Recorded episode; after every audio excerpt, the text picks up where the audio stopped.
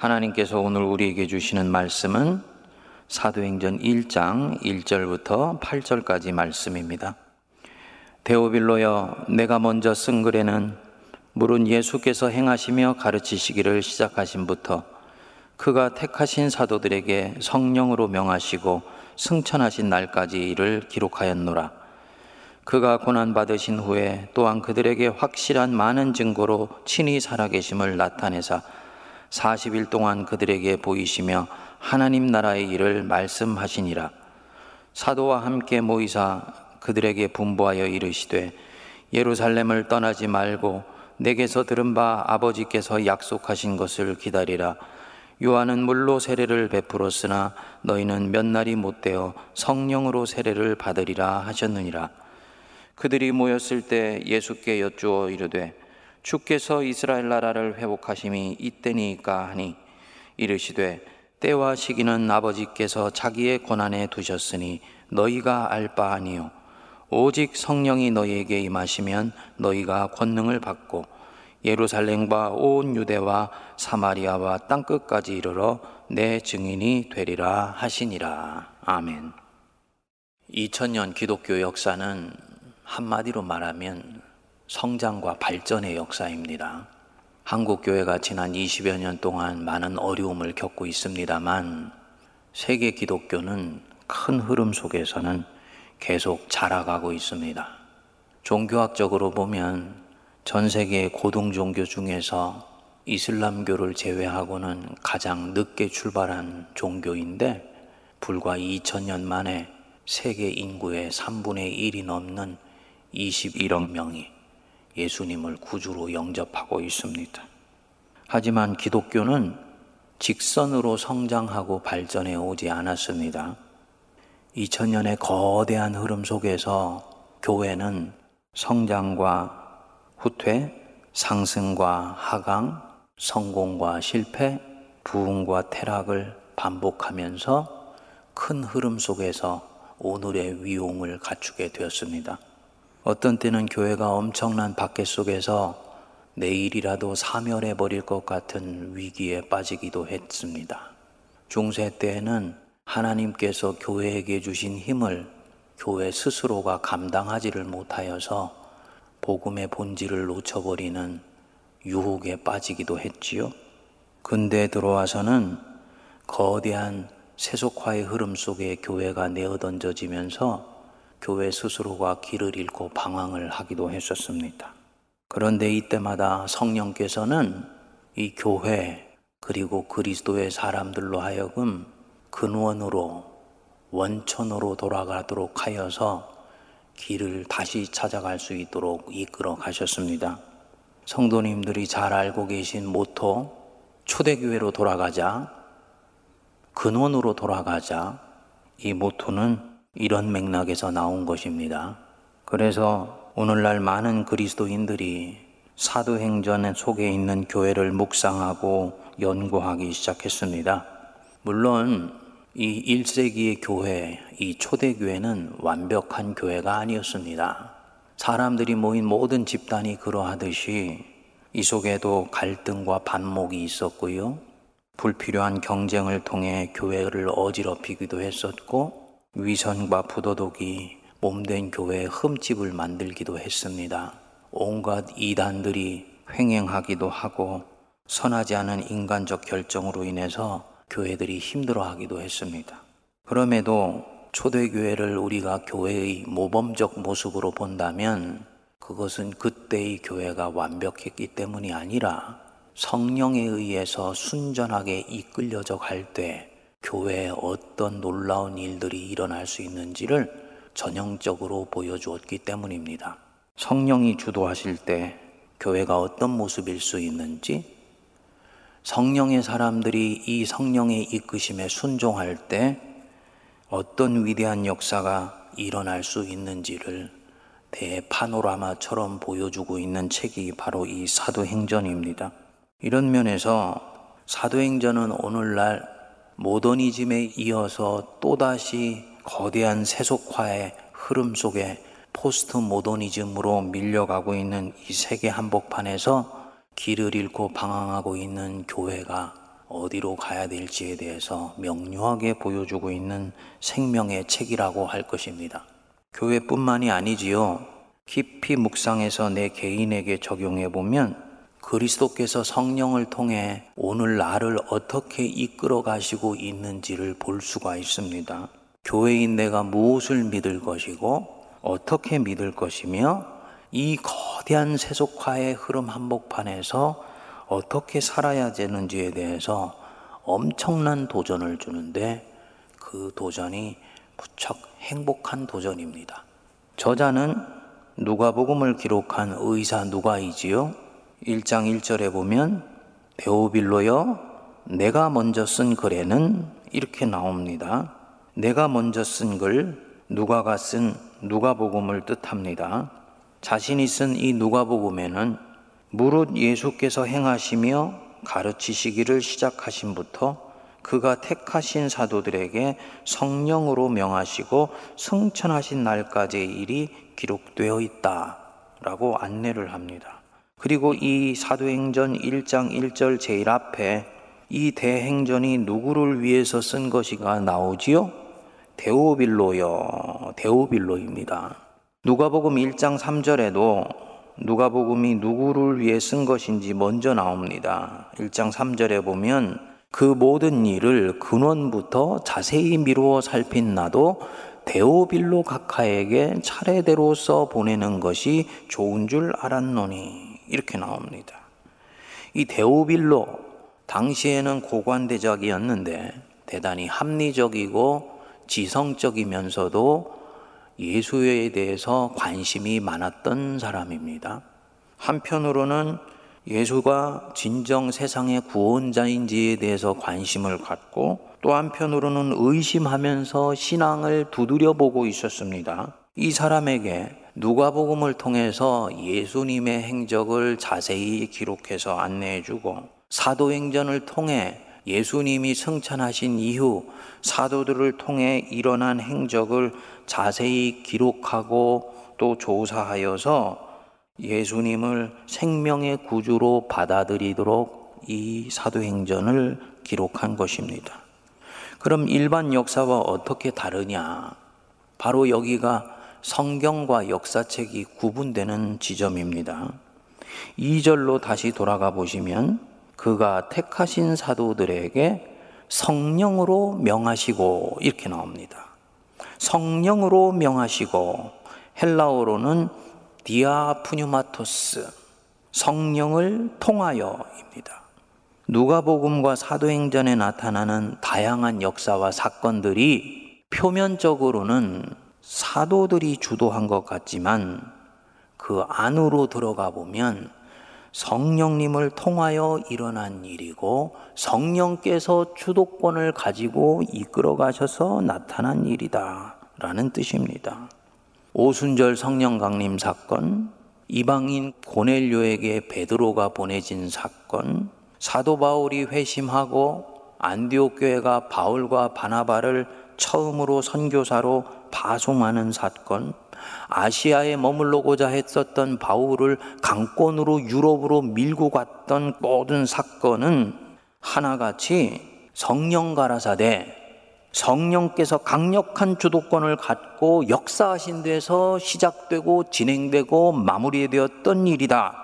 바로 이 뜻입니다. 따라서 사도행전은 타이틀로는 사도들의 행전이라고 적혀 있지만 사실은 사도들의 행전이 아니고 정확하게 말하면 성령 행전입니다. 그리고 그 성령 뒤에서 역사하신 부활하신 우리 주 예수 그리스도의 행전이에요. 그래서 누가복음에 이어서 사실은 예수 행전 2, 예수 행전의 두 번째 버전이다. 이렇게 말할 수가 있는 것이지요. 그리고 이 사도들도 성령을 통해 무엇인가가 일어날 것이라는 것을 직감하고 있었습니다. 이들은 이제 예수께서 자신들과 함께 무엇인가를 하실 것이고 그것도 크고 놀라운 일을 본격적으로 하실 것을 알았습니다. 그리고 이들은 표면적으로는 일할 준비가 된 것 같았습니다. 6절의 중간에 보시면 주께서 이스라엘 나라를 회복하심이 이때니까 하니 주께서 이스라엘 나라를 회복하심이 이때니까 이제 부활도 하셨으니 이제 로마의 압박으로부터 본격적으로 이스라엘 나라를 회복할 때가 온 것 아니냐고 생각한 것입니다. 이들은 모든 것이 준비된 것처럼 보였습니다. 그런데 우리 주님이 사도행전에서 내린 첫 명령이 무엇입니까? 사절을 보시면 사도와 함께 모이사 그들에게 분부하여 이르시되 예루살렘을 떠나지 말고 내게서 들은 바 아버지께서 약속하신 것을 기다리라. 기다리라. 사도행전에서 내린 첫 명령은 가라. 그것이 아니었습니다. 가라. 전하라. 확장하라. 이것이 아니고 기다리라. 입니다. 예루살렘을 떠나지 말고 아버지께서 약속하신 것을 기다리라. 지금 뻗으려고 하지 말고 움크려라. 적극적인 것이 아니고 소극적인 것이 능동적인 것이 아니고 수동적입니다. 마치 칼을 뽑고 적진으로 달려가려는 사람을 잡아당겨서 집 안으로 앉혀버리는 듯한 느낌입니다. 성령 받을 때까지 기다리라는 뜻이지 이렇게 단순히 읽으면 안 됩니다. 엄청난 상징과 복음의 핵심 메시지, 복음을 복음답게 만드는 능력의 메시지가 여기에 들어있는 대목입니다. 성도님들 보십시오. 사도행전은 사건과 드라마의 연속 아닙니까? 마가의 다락방에서 120명의 문도가 모여서 기도하기 시작하고 오순절에 성령이 강림하고 이 성령의 힘으로 베드로가 예루살렘 한복판 거리에서 자신을 잡아 죽이려고 했던 사람들의 그 적대적인 눈빛을 오히려 거슬러서 대설교를 합니다. 그리고 그날 3천 명이 한 번에 회심하고 구원을 받아요. 예루살렘의 첫 교회가 시작이 되었습니다. 그런데 그 지구상의 첫 교회 예루살렘 교회 성도가 3천 명이었습니다. 엄청난 대사건이었습니다. 연이어서 자기 물건을 누가 명령하지도 않았는데 가난한 사람들에게 갖다 바치며 서로 나눠 쓰기 시작합니다. 아담과 하와가 타락한 이래로 지구상에서 사람들 속에 한 번도 일어나지 않았던 일이 지금 일어나고 있는 것입니다. 그 뒤에 성전 미문에 평생 안진뱅이 되었던 자가 주 예수 그리스도 이름으로 일어나 걸으라 하는 말에 걷기 시작합니다. 이방인 고넬료에게 복음이 전파가 되는데 아직 하나님의 일을 깨닫지 못한 베드로는 이방인에게 한사코 가지 않겠다고 얘기를 하지요. 근데 성령께서 환상으로 보여주셔서 결국 이 베드로로 하여금 자기 틀을 깨고 이방인에게 처음 복음을 전하는 대역사가 일어나는 거예요. 이후에 사도가 그 누구이든 사도행전은 한 장, 한 장, 한 대목, 한 대목이 사건이고 드라마이며 기적의 연속입니다. 그런데 이 모든 시작이 무엇입니까? 기다리라. 기다림입니다. 움크리라. 지금은 뻗으려고 하지 말고 너는 한 곳에 깊이 뿌리를 박아라. 이 뜻입니다. 아버지께서 약속하신 것을 기다리라. 움크리고 도약할 때를 기다리는 것입니다. 이 기다림의 과정에서 120문도의 기도가 시작되고 그 끝에 오순절에 불 같고 혀 같은 것이 내려와 성령을 이 땅에 보내주십니다. 보시지요? 우리는 사도행전을 수도 없이 읽었습니다. 그리고 우리의 모든 사도행전에 대한 이미지는 다 어떤 결과에 가 있습니다. 사도행전 하면 오순절 성령각님, 또 어떤 사람은 초대교회 유무상통의 아름다운 정신, 또 어떤 사람은 담에색에서 사울이 뒤집어지는 사건, 복음이 땅끝까지 전파되는 결과, 이런 것들이 눈에 들어옵니다. 그런데 이 하나하나의 결과가 있기까지 기다림의 과정이 먼저 선행되었다는 것. 사실은 그것이 더 결정적이었던 것입니다. 이재철 목사님이 사도행전 강해에서 이 대목에 대해서 재미있는 예화 하나를 말씀하시더라고요. 나이가 50살이 되기까지는 그 50살이 되기까지의 한 살한 살의 과정이 있는 것이다. 만일 그 과정 중에 어느 한 해의 과정만 빠져도 그는 50살이 되어 있는 것이 불가능하다. 결과는 과정의 총합이다. 그렇지요. 우리가 지금 2021년 첫 주일 예배를 감격스럽게 드리고 있습니다만 2020년의 과정을 우리가 신실하게 살아낼 수 없었다면 2021년은 단 하루만 빠지더라도 우리는 오늘 여기에 있을 수 없는 거지요. 우리는 늘 결과를 봅니다만 사실 결과를 있게 만드는 것은 이 과정입니다. 과정이 신실하고 충실하면 그 총합으로 결과도 신실한 열매가 맺히는 것이고 과정을 생략하거나 과정이 부실해지면 결과는 부실하거나 아예 결실이 없게 됩니다. 사도행전 2장부터 28장에 펼쳐지는 이 대드라마, 그것을 결정적인 드라마로 만든 계기는 바로 이 기다림의 과정이었습니다. 가장 역동적이고 가장 변혁적이며 웅장한 이 사건들이 사실은 별로 매력 없어 보이고 수동적으로 보이는 기다림 속에서 시작이 된 것이다. 라는 말입니다. 그리고 진정한 기독교 신앙은 이 기다림의 과정으로부터 시작이 됩니다. 모든 부실한 결과는 이 과정을 간과했기 때문에 오는 것입니다. 한국 교회가 130여 년 만에 부도 직전의 위기까지 간 것은 우연이 아닙니다. 이 성령을 기다리는 과정, 하나님의 훈련, 양육을 소홀히 여기고 성장과 부흥에 함몰되어 버렸기 때문입니다. 지금부터라도 이 과정을 다시 거쳐야 합니다. 그렇게 하면 한국 교회는 다시 살아나게 되는 것입니다. 물론 그냥 기다리는 것이 아닙니다. 아버지께서 약속하신 것을 기다립니다. 이 말은 내가 주도권을 가지고 기다리는 것이 아니라는 기다림의 끝도 내가 정하는 것이 아니라는 말입니다. 내가 일하는 것이 아니고 아버지께서 일하실 때를 기다립니다. 아버지께서 움직이시며 아버지께서 운동하실 때를 기다린다는 것입니다. 여태까지 제자들은 자신들이 일하려고 했었고 자신들이 주도권을 가지고 역사를 만들려고 했습니다. 그래서 서둘렀고 서툴렀고 결정적인 순간에는 넘어졌습니다. 그런데 이 제자들도 이제는 그렇게 안 합니다. 과정이 얼마나 중요하다라는 것들을 이들은 넘어져 본 뒤에 알게 된 것입니다. 그래서 과정을 충실히 지나갑니다. 그리고 그동안 신실하게 살아내면서 기다립니다. 언제까지? 내 안이 아버지의 것으로 채워질 때까지. 그분이 움직이실 때까지.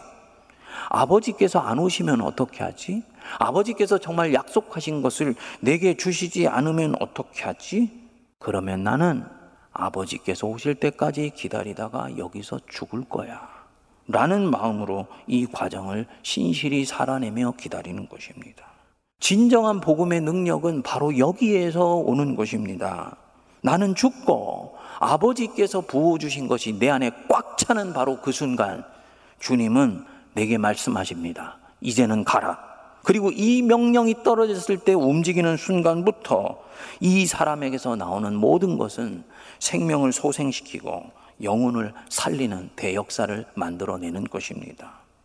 사도 바울의 고백이 바로 여기서 나온 거예요. 내가 그리스도와 함께 십자가에 못 박혔나니 그런즉 이제는 내 안에 내가 산 것이 아니고 오직 그리스도께서 사시는 것이다. 이 기다림의 과정 속에서 자기를 죽입니다. 이 과정에서 혈과 육으로 가득 차 있었던 나의 완고한 에고, 자아를 죽입니다. 그리고 내 영혼의 뿌리를 오직 그리스도 안에만 두게 됩니다. 약속하신 것을 지루하게 기다리는 과정 자체가 나를 자연스럽게 죽이는 과정으로 만들어주는 것이지요. 진정 생명을 살리는 복음은 그렇게 시작됩니다. 이 기다림 속에서 나도 준비하고 하나님도 준비해 가세요. 우리 하나님 자신이 기다림의 과정을 엄청나게 중요하게 여기시는 분입니다. 하나님만큼 이 과정을 소중하게 여기는 분이 없으십니다. 아브라함이 75세 때 아들을 주시겠다고 약속하시고는 25년이 지나고 난 뒤에야 아브라함의 손에 이삭을 안겨주시지 않습니까? 하나님이 그동안 무엇을 하셨습니까? 아브라함의 믿음을 철저히 갈고 닦고 재련해 가셨어요. 그래서 금쪽 같은 아들을 아브라함이 얻었지만 그 아들조차도 마음을 다하고 정성을 다하고 뜻을 다해서 사랑하는 하나님보다는 사랑하지 않도록 하나님을 사랑하기 때문에 이 아들을 사랑할 수 있는 사람으로 빚어 가셨습니다. 그리고 이 과정 속에서 아브라함은 신실하게 기다리고 또 기다립니다. 하나님도 계속 아브라함이 준비될 때까지 과정을 밟아 가신 것입니다. 말라기 선지자의 예언이 맞춰지고 난 뒤에 하나님이 400년 이상을 침묵하시지 않습니까? 그리고 난 뒤에 마침내 메시아를 이 땅에 보내주셨어요. 그 400여 년 동안 기다리는 사람들 편에서는 초조하고 답답하고 그리고 기다림의 연속이지요. 그런데 하나님으로 봤을 때는 이것은 다 과정이셨습니다. 메시아가 왔을 때 만민이 그를 맞을 준비가 될 수 있도록 세상의 역사들을 다 경륜해 가신 것입니다. 그를 믿는 신앙이 지중해를 통해 로마가 만든 도로를 통해 일거의 세계로 확장될 수 있도록 그렇게 기관망을 만들어 놓으시고 세계의 모든 언어를 헬라어와 라틴어 두 단어로 통일시켜 놓으셔서 복음이 땅 끝까지 전파될 수 있는 준비를 하시고 난 뒤에 아들을 보내신 것입니다. 얼마나 하나님 자신이 과정을 소중히 여기시는지 모릅니다. 성도님들, 우리 주님이 우리를 그렇게 해서 이끌어 가시는 분이라면 우리는 하나님이 오시는 바로 그때가 가장 완벽히 준비된 때라는 것을 믿고 기다릴 수 있는 것이지요. 2021년 우리 조급하지 마십시다. 때는 반드시 옵니다. 과정을 소중히 여기고 지금은 곰이 웅크리면서 봄을 기다리듯이 기도의 동굴에서 말씀의 움막에서 하나님과 그분의 말씀 안에 존재의 뿌리를 깊이 박으십시다. 때와 시기는 아버지 관할입니다. 그러나 틀림없이 옵니다. 성령의 능력이 각 사람에게 임할 때 반드시 오는 것입니다. 우리가 또 눈여겨 보아야 될 대목이 어디서 기다리느냐? 동굴에 들어가서 면벽하며 기다리는 것이냐? 기도원에서 기도하며 기다리는 것이냐? 우리 주님이 그러셨죠? 4절에 다시 보시면 예루살렘을 떠나지 말고 아버지께서 약속하신 것을 기다리라. 예루살렘에서 기다립니다. 샬롬의 도시, 평화의 도시, 평안의 도시 이 뜻입니다. 하지만 제자들에게 이 도시는 평화의 도시가 아니고 평안의 도시가 아닙니다.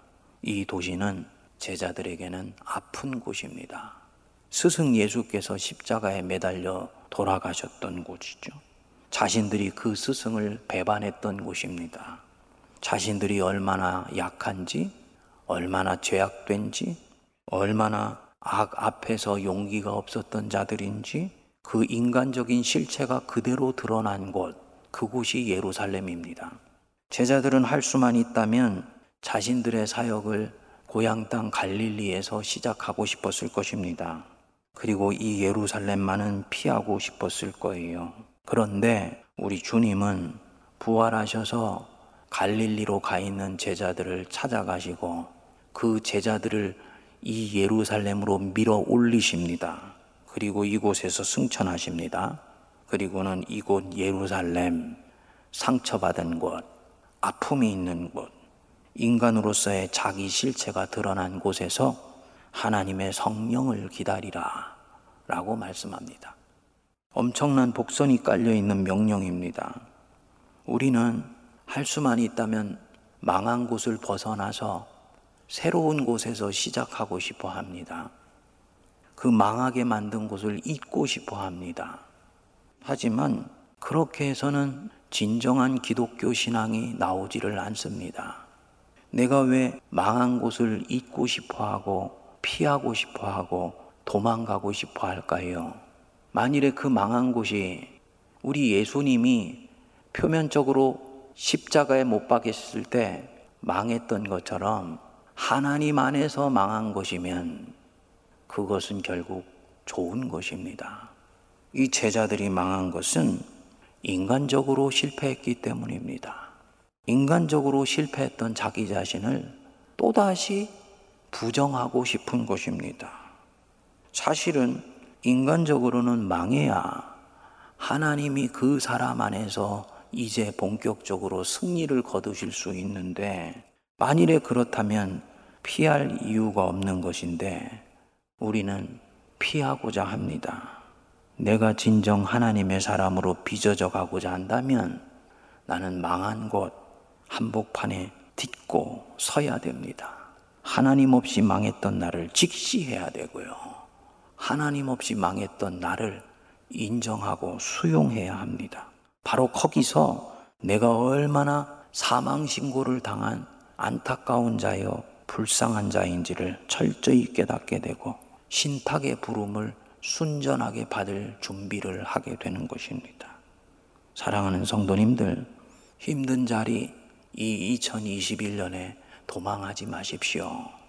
나를 아프게 했던 그 자리 피하지 마십시오. 나를 힘들게 했던 그 자리 두 발로 딛고 서서 하늘을 바라보며 약속하신 것을 기다리십시오. 그리고 지금 내게 주어져 있는 이 삶의 과정을 신실하게 살아내십시오. 그분은 반드시 내게 약속하신 것을 보내주십니다. 우리가 그분의 자녀이기 때문입니다. 눈물을 흘리며 씨를 뿌리는 자는 기쁨으로 거두리로다. 울며 씨를 뿌리러 나가는 자는 반드시 기쁨으로 그 곡식단을 가지고 돌아오리로다. 2021년 이에 내가 눈물을 흘리고 씨를 뿌리며 약속하신 것을 기다리리라. 나는 울며 씨를 뿌리러 나가서 주님이 약속하신 것을 기다리며 계속 밭을 일구는 작업을 하리라. 마음속에 다짐할 수 있게 되기를 바랍니다. 세문안 성경 일도 모든 성도님들이 함께 참여하셔서 이 2021년에 교회의 표어처럼 말씀의 깊 은 샘 안에서 생명의 물을 길어 올리실 수 있게 되기를 바랍니다. 내일 아침부터 시작되는 사도신경 강해 적극적으로 참여하시고 함께 기도하면서 믿음의 기초를 다시 쌓을 수 있게 되기를 바랍니다. 이 코로나 속에서 교회가 제공하는 다양한 양육과 훈련에 적극적으로 참여하여서 이 과정을 신실히 지나가고 약속하신 것을 이 속에서 기다리는 우리 모두가 될 수 있게 되기를 주님의 이름으로 축원드립니다. 기도하겠습니다. 거룩하신 하나님 아버지, 예루살렘 피하고 싶은 곳 도망가지 말고 그곳에서 약속하신 것을 기다리라 말씀하셨습니다. 그 기다림의 과정 속에 역사는 일어날 것이며 사도행전의 드라마는 전개될 것이며 오늘 우리를 통해 계속 써내려 가시는 21세기 사도행전의 대드라마와 기적은 계속될 것이라고 말씀해 주시니 감사합니다. 기다리게 하시고 오실 그분을 우리가 대망하며 지금의 삶을 넉넉히 살아내게 하옵소서 예수님 이름으로 기도하옵나이다. 아멘.